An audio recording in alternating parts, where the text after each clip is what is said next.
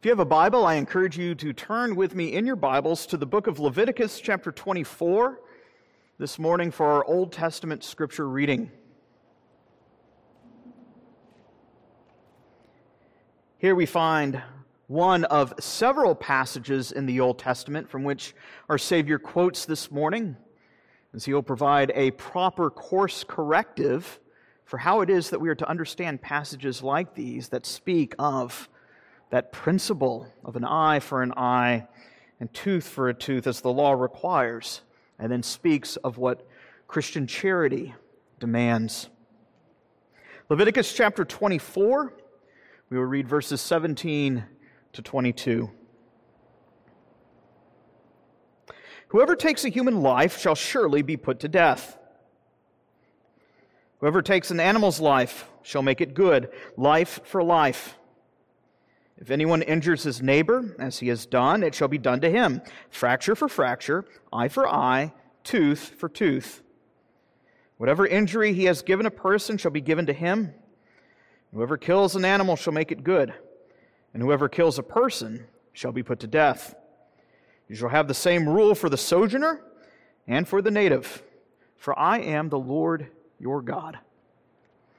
Now, if you turn with me to the Gospel of Matthew, chapter 5, for our New Testament reading and sermon text this morning, here Jesus continues his exposition of the law and shows how the righteousness that God requires runs much deeper uh, than the religious celebrities of Jesus' own day and age. Matthew chapter 5, verses 38 to 42. You have heard that it was said, an eye for an eye, and a tooth for a tooth. But I say to you, do not resist the one who is evil. But if anyone slaps you on the right cheek, turn to him the other also. And if anyone would sue you and take your tunic, let him have your cloak as well. And if anyone forces you to go one mile, you go with him two miles. Give to the one who begs from you, and do not refuse the one who would borrow from you. This is our Savior's word. He speaks with such authority that at the end of this sermon, we read that the crowds are astonished at the authority of Jesus' own speech. Let us go before the Lord and pray that He would open our eyes to understand what it is Jesus is so authoritatively commanding His church to do. Our gracious God and Heavenly Father, we do confess to you uh, how easy it is for us uh, to fall back on uh, those words that we are all familiar with an eye for an eye and tooth for a tooth uh, as you help us to understand what your word says and what you require of your children.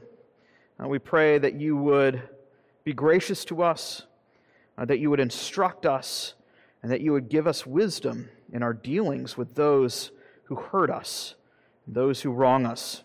We ask these things in Jesus' name. Amen. So, what do you do when somebody cuts you off in traffic? How is it that you respond? Uh, perhaps you might recognize that this is a, uh, an example, an illustration I keep coming back to because I have to speak from personal experience. Do you blare the horn? Do you pull out right next to them and let them know with certain hand gestures that you, are, you think they are number one?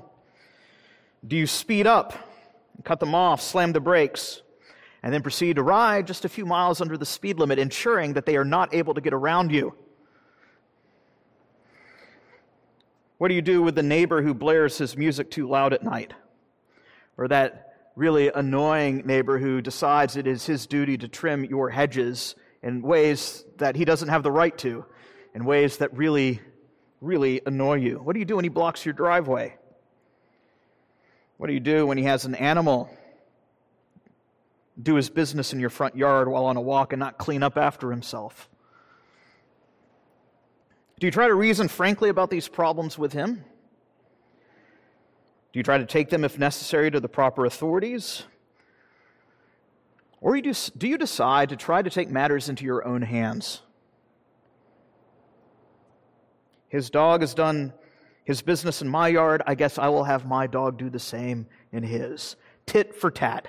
Eye for eye, tooth for tooth. What he has done to me, he is simply getting, and here's the phrase, his just deserts. Try this one on for size. How do you respond as a Christian to an overbearing, repressive government? Government that commands you to do things that are not actually sinful, but are certainly annoying certainly forcing you to do things that you do not like. You see, the questions that I'm asking, not just you, but asking myself this morning, are very practical concerns. And these are the types of concerns Jesus is getting at here in this portion of the Sermon on the Mount. We have to recognize how eminently practical Jesus' sermon is to us here in the 21st century. Just like the church today, the church in Jesus' own day had a variety of opinions on what the people of God should and could do to those who mistreat them. And some of them would even quote the Old Testament as a means to somehow justify their own vindictive response to those who have harmed them. What we see in our passage this morning is that Jesus cuts through the fog. And he shows us what role personal vendettas and retaliation plays in the lives of those who are the citizens of heaven. And not to give too much of a spoiler alert, but we find that such a lifestyle plays no role in the life of the people of God, or at least it shouldn't. Not when we consider the righteousness of God, which is the very thing Jesus in this portion of the sermon has been calling us to do as he, as he calls to account the, the reality that we must have a righteousness that exceeds the righteousness of the scribes and Pharisees. Those scribes and those religious teachers of Jesus' day who justified retaliation, retribution, and even revolution. So I'd like us to consider two things this morning. First, I'd like us to consider the matter of retaliation. You see that here in verse 38. And then, secondly, I'd like us to consider the matter of deference. Deference, verses 39 to 42. So, retaliation and deference. Well, we see now for a fifth time, Jesus contrasts those misinterpretations of the law that was found in his own day over and against the law's initial intent. You see that with that structure that he has been doing over and over again. You have heard it was said, and he quotes some portion of the Old Testament. And he says, But I say to you, he is not saying that the Old Testament is wrong. He is not saying that he has abolished the New Testament. Remember, he has already declared in verses 17 to 20, I've not come to abolish the law and the prophets, rather, I have come to fulfill them. Jesus is addressing the question of what the proper fulfillment of those righteous requirements look like in our daily lives. And here Jesus comes to a very uh, famous portion of Scripture, one that forms the bedrock of what we might call justice among the nations. Uh, the principle of lex talionis, that principle of eye for an eye, tooth for a tooth. I think it's rather interesting that so far we're only five chapters into Matthew's gospel, and so much of Jesus' own ministry has been spent correcting and exposing distorted interpretations of the scriptures. Again, this is the fifth time Jesus has said, You have heard it was said, but now I say to you. And he gives the proper interpretation, the meaning of the law. But this isn't the first time we've seen Jesus do this. You, you, you, see, even in the wilderness, as Satan comes to confront Jesus, what does he do? He, Satan continually comes to twist Scripture, and Jesus responds over and over and over again. You don't know what the Scriptures are truly saying. Thus says the Lord. This it, it thus it is written.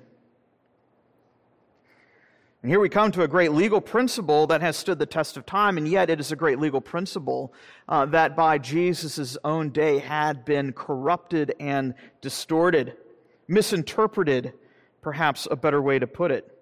These are, it's, a, it's a law that you see going back to not just Moses, given divinely to Moses by God on top of Mount Sinai. It's also uh, laws that we see in the nation surrounding Moses. You read uh, Hammurabi's law code, you will find this principle of eye for eye, tooth for tooth, even among the ancient Near Eastern cultures of the day.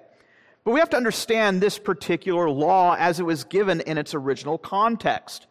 For those of you who are familiar with D.A. Carson, he makes a very helpful distinction here in understanding this law that there are two facets to this law of eye for an eye and tooth for a, tru- a tooth. I keep wanting to say truth for a truth. If I say it, I don't mean it that way. Tooth for tooth. But there are two facets to this law, both prescriptive and res- restrictive. What do I mean by that? That this law is both prescriptive and restrictive. First, when I say that this law is prescriptive, it means that the law is saying this that a man should be punished for his actions.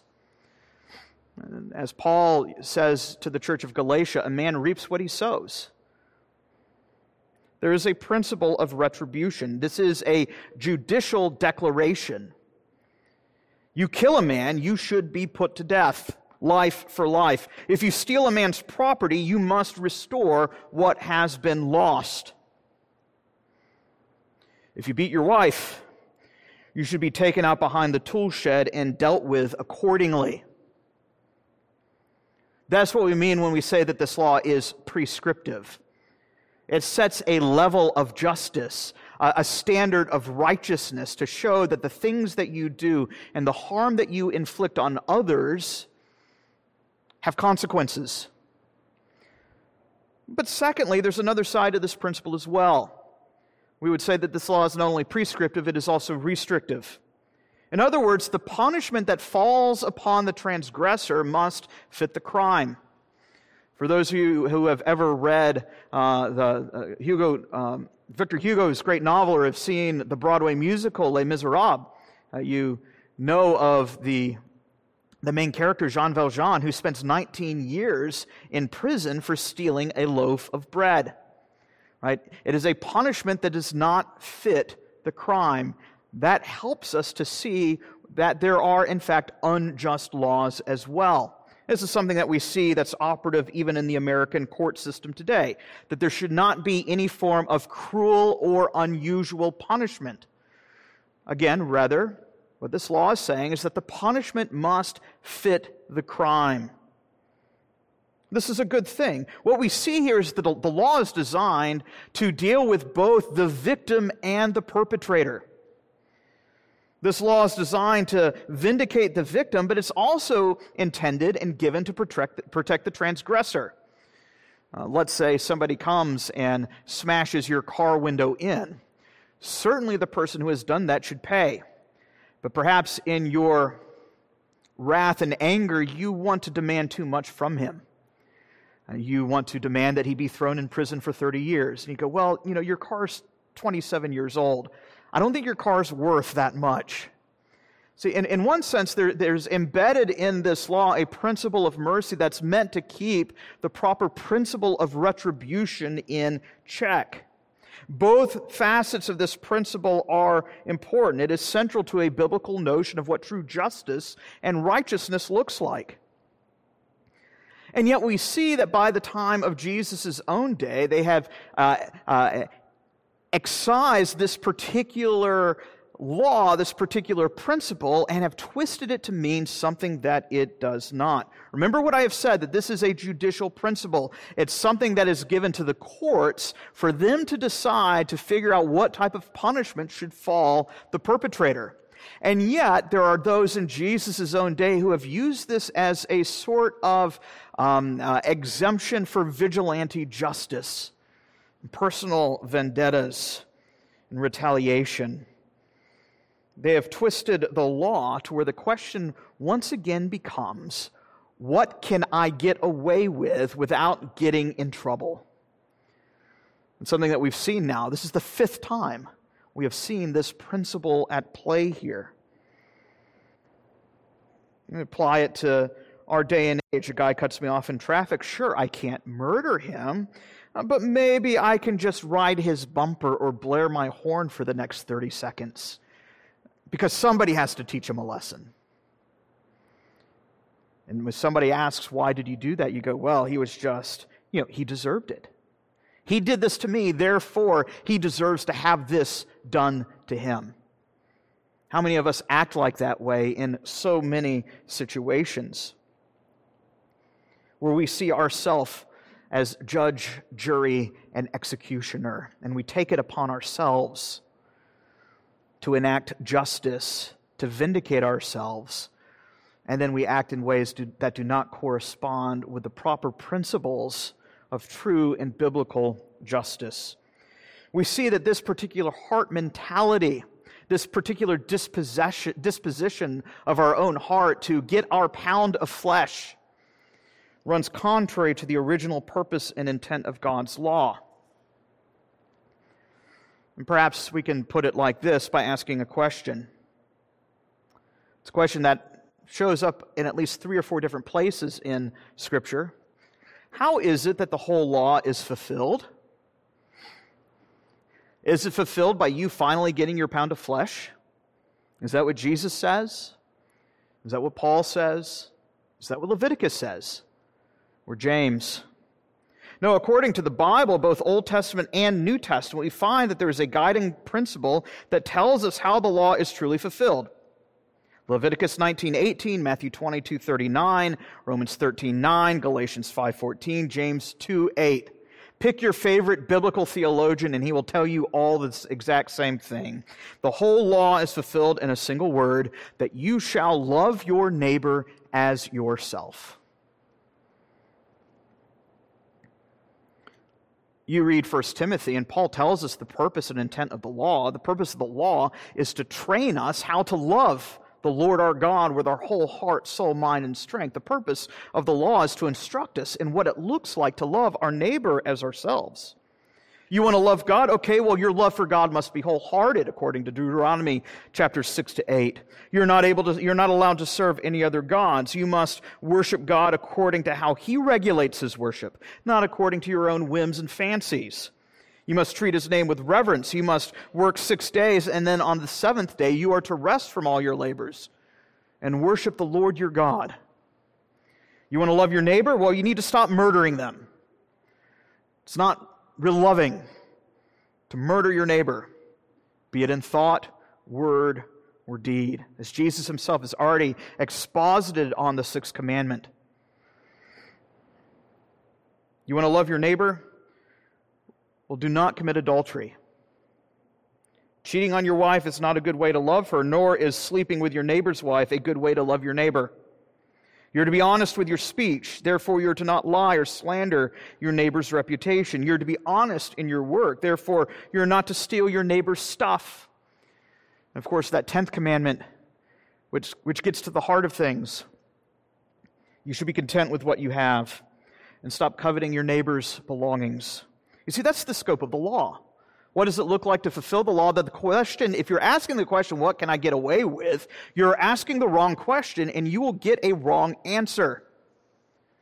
The proper question is, how can I best love my neighbor as myself? And let me tell you this if you keep going back to this eye for an eye, tooth for a tooth as your justification for how you're responding, chances are you're not understanding the initial scope and purpose of the law. As the rabbis in Jesus' own day had taken this law and reduced it to something along the lines of, If you tread on my rights, I will execute my vengeance with a fury. Of course, I want to say this the Lord has given us His law, His moral law, to protect our rights there are certain rights that are afforded those individuals who are made in the image of God. We spoke about this a few months ago and we looked at uh, what God's law says about the rights of the unborn. There's so many things that are good. You, you even read in the New Testament in Paul uh, himself, when, when you read in Acts, as he is arrested, he invokes his rights as a Roman citizen to have a fair trial. Those are good things. It is not wrong to want to have those particular rights protected.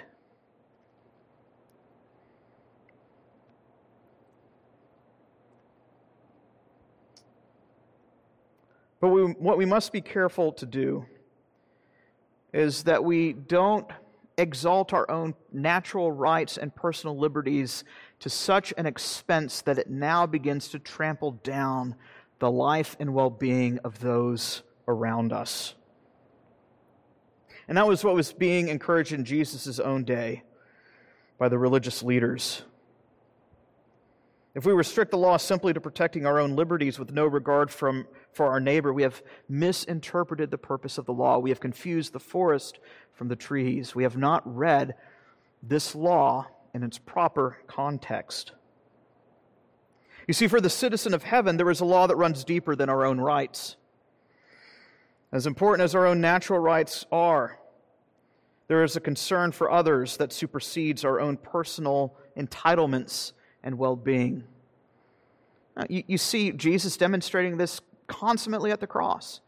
So, I was saying earlier, he who was rich beyond all splendor for love's sake became poor.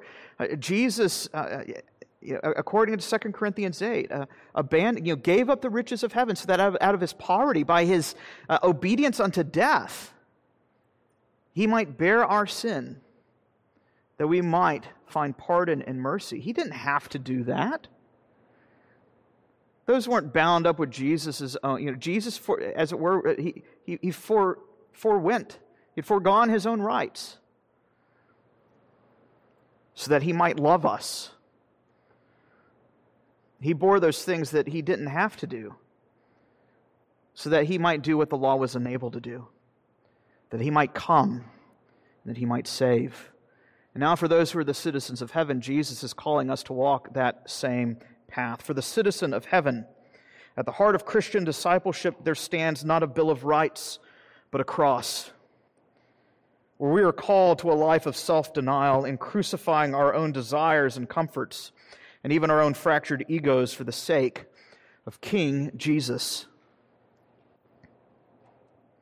In other words, the lex talionis principle that Jesus is spelling out here, eye for eye, tooth for tooth, finds its intended fulfillment not in you finding a, a, a way to retaliate, but rather in showing deference to those who have harmed you, that there might be reconciliation and restoration.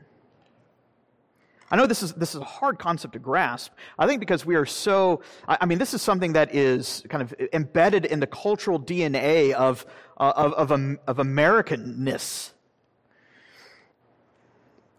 You, you, take classes on American history and, and American citizenship. What stands at the center of our, our political identity are our own rights. And again, those rights are a good thing.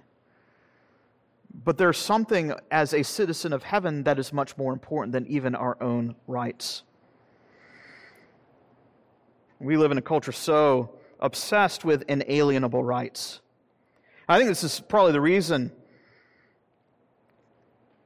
in the Lord's wisdom and providence that our Savior has given us five concrete examples to help us think through what it looks like to respond when we are wronged and how we are to respond, respond in a non retaliatory manner. You see that here in verses 39 to 42, as he teaches us what it looks like to show proper deference when we have in fact been wronged. Again, this cuts against everything embedded in our own natural disposition. I feel like that every statement Jesus has given so far begins to hurt worse and worse and worse and worse. You say, you know, it was said, you shall not murder, but you can't call your brother an idiot. You go, okay, well, that stings. Well, you say you, you, you no adultery, but I'm telling you, if you're lusting after another woman, you, you stand liable to the, the, fires of hell. I'm telling you, when it comes to, to keeping an oath, uh, you, should, you should treat everything you say as if you were bound under oath. Uh, we, we see kind of the, the ratchet tightening up, and Jesus is showing how, the, the depths of the righteousness of God and the depths uh, uh, of, of the character of person and the integrity that God requires of his people. Five examples Jesus gives to, to, to, to help us think through this very difficult command as he teaches us how to respond to the school bully the cranky, litigious neighbor, the oppressive government, or even the stranger asking for a handout. We see here the main command that Jesus gives in verse 39. Instead of thinking of, uh, of showing a personal vendetta when wronged, which is what I think every one of us are naturally programmed to do, Jesus says, no, you got to do this instead. Verse 39 Do not resist the evil man.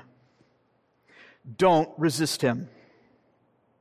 Well, what does that mean? Well, first off, we need to say that Jesus is not saying that we are to not resist evil temptations. Jesus is not encouraging us to sin. Rather, he is spurring us on to consider what true righteousness really looks like. Second thing we need to recognize is that Jesus, even when he calls us to turn the other cheek, is not calling for an unqualified pacifism. The context is key, recall. Here, Jesus is talking to a people whose default mode is to defend their own fragile egos at the slightest infraction. And so Jesus' point is this that, there, that, that, that, when we want to defend ourselves, when we get so puffed up and angry and want to retaliate eh, eh, with, with a vengeance because our name has been drugged through the mud, Jesus says, Oh, that, that natural response, that is not the path of the cross. That is not the way of self denial. That is not the character of the citizen of heaven. Such a retaliatory attitude is not the intent of the law. It is not upon you to execute vengeance. What is it that the Lord says? Vengeance is mine, thus says the Lord. It is not your prerogative to assume the office of judge, jury, or executioner. Rather, you continue entrusting yourself to the Lord, who is the judge, to do as he sees fit. But for you, you have a particular duty to continue to love your neighbor, to continue to love the one who has wronged you, as we'll see next week. That you're called to love not only your friends, but your enemies as well. So when Jesus says, do not resist the evil one, what does he mean by the evil one? Well, here he lists several examples. I've already mentioned verse 39 is reference to, uh, to the school, the town bully. What do you do when a guy pops you in the face and knocks out your teeth? The law holds him guilty and tells him that his, need, his teeth need to be popped out. But at the same time, the law does not say that it is your job to do that. It is not your prerogative. Rather, what is your duty? What does it look like to fulfill the law? What does the law of love look like in this situation? Well, Jesus says it's very simple. It's not easy, but it's simple. You're to turn the other cheek. Continue entrusting yourself to the Lord, to Him who judges justly. I think 1 Peter chapter 2 verses 18 to 25 is so critical here because I think Peter there is, is, is expanding on what Jesus is teaching in this section. That as Jesus himself went to the cross and he was verbally insulted, he was verbally abused. That's what that word there for reviling means in your older translations. Insults were hurled at him. He was beat, spit upon, mocked, jeered at. How did Jesus respond? Like a lamb led to the slaughter, he did not open his mouth. He did not return tit for tat. He did not insult back. He did not even say, Well, just you wait. Three days later, you'll get yours. No, Jesus, Jesus even as he's hanging on the cross, prays for, prays for his enemies. Father, forgive them, please. They don't know what they're doing. And Peter says, Jesus has died for us as our representative, but he's also died to set an example for us that we might walk in those same steps. And Jesus here is saying the same thing here. Somebody pops you in the face. It is not your job to give them a knuckle sandwich. Another example, verse 40, that of the litigious neighbor. Right? Do you have a neighbor who wants to sue the pants off of you? Jesus says, well, give him your socks and shoes as well.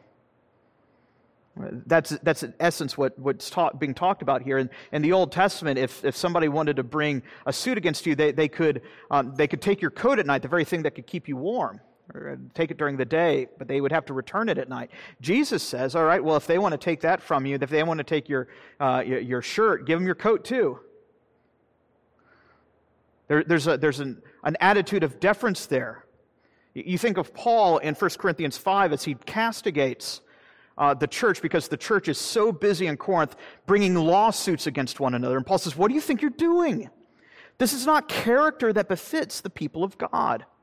Wouldn't it be better that you just suffer wrong than try to bring your brother into court? What does it look like to fulfill the law? Love fulfills the law. Certainly, there is a time and a place for the church or the civil courts to defend those who are being wronged. I'm not saying that their job isn't there to do that. The job is, what I'm saying is to let them do their job and don't take it upon yourself.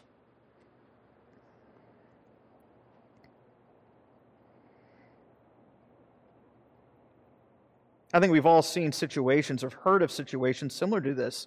You consider, you know, um, going to a, the grocery store and you're, you're in the parking lot and you see somebody's grocery cart get away from them and it rolls to the other side and, and dings the car just a, a, couple slots down. And, and the guy who sees his car get dinged jumps out and starts screaming at the guy who accidentally let his, his shopping cart get away. And of course, the guy who's being yelled at, what happens? He bows up. His pride has been wounded. He begins shouting, and next thing you know, there's, there's a big battle of fisticuffs going on. There's kind of an escalation of violence because nobody knows how to show deference to one another. Jesus is saying, when this comes, the way in which the citizen of heaven brings peace is that he takes it on the cheek. He takes the blows and he does not retaliate. The buck stops here. The buck stops with us. The character is, it is incumbent upon us to respond with grace.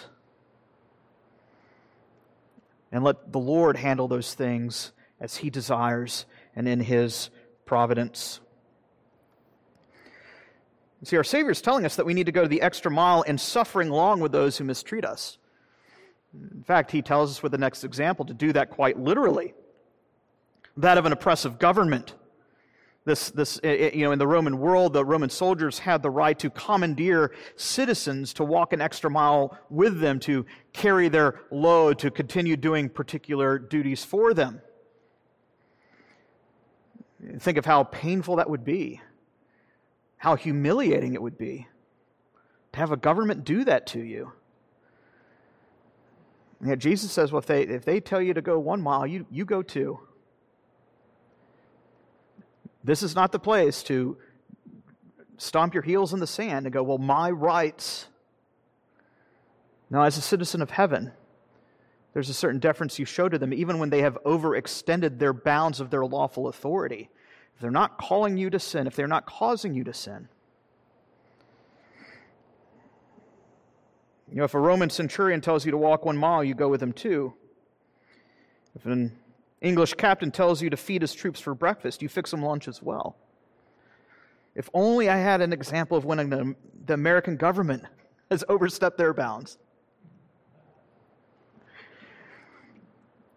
I have a friend this week uh, who texted me. He said he, he, was listening to a, he was listening to a sermon from a, a pastor by the name of Mark Jones, a PCA pastor up in, in, British Columbia in Vancouver. And apparently he was preaching on this passage as well. And my buddy sent me this particular audio clip, not knowing that I was working on this sermon as well. And, and, and Mark Jones, this pastor, who's written a bunch of stuff that I really like. He's uh, done a book with Joel Beeke on Puritan theology that I, I commend to anybody here um, a book on Christ that's just beautiful. A couple books he's written on Christ. But, anyways, Mark Jones gives the example, so if you don't like it, you can take it up with him. But he gives this example. He says, Hey, if the government tells you to wear two masks, you wear 12. it stings. Does anybody like what Jesus is saying here? I can tell you right now, I don't. But this is the very context in which Jesus, in which Jesus is speaking. What does a citizen of heaven do when, when, when you have a, a, a, tyrannical regime that's, that's putting uh, you under its thumb? Is, is now the time to, you know, to, to throw up the don't tread on me flags? I think there's a time and place for certain things like that, but as Christians, we have to be very careful in how we respond as Christians. I mean, it's the great thing about our particular form of government. If you don't like what the particular people in office are do, doing, vote them out of office. You know, uh, uh, bring a lawsuit. You know, it, within the church, within the, the civil courts. Uh, try to have uh, unjust laws overturned, but we don't have the authority simply just to declare ourselves, you know, a law unto ourselves, and therefore say, well, we don't have to obey it. In fact, Jesus is saying, actually, what you have to do is you need to go the extra mile. That's what it looks like to be a citizen of heaven, as a uh, walking through this earth, as a pilgrim and as a stranger. You see, grace does the unexpected. Because we are free in Christ, we are now free to serve our neighbors with joy unconstrained.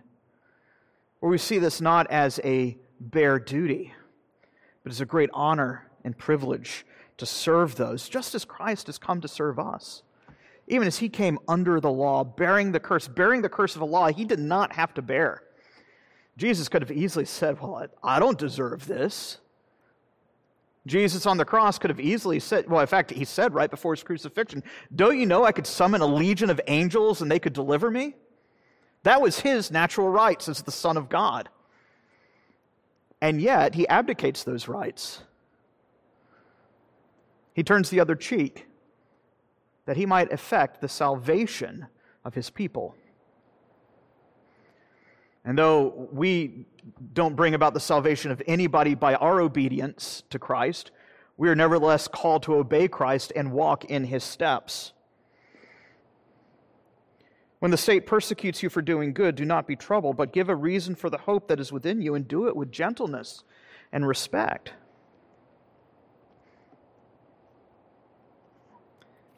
How, how relevant Jesus' own words are for us today in this day and age. And that, yet Jesus gives one final example, one that I think at first glance seems oddly out of place. Notice all these other examples are that of adversarial figures the litigious neighbor, the bully, the oppressive uh, government. And now, slapped alongside all of those is the guy who walks up and asks you for money. I think it's kind of funny, but isn't that how we view people who approach us on the street asking for financial help? What do we do? You kind of bow up and you think, Who are you? You kind of throw them the stink eye. You say, What do you want from me? Why are you trying to hose me over? The automatic assumption that they are up to no good. We take that adversarial posturing towards them. And again, I, I, need to clarify, we need to take what Jesus is saying here within the broad scope of the whole of Scripture. Jesus is not saying for us not to exercise wisdom in, uh, in uh, giving of alms or, or in lending funds. You read the book of Proverbs. Proverbs says there are very particular questions you need to be asking. And yet, at the same time, we have to be reminded what God has commanded his people in Deuteronomy, where he detests the miserly Scrooge who refuses to help the man in need. So I had Deuteronomy chapter 15 read earlier. If one of your brothers should become poor, you shall not harden your heart or shut your hand against your poor brother.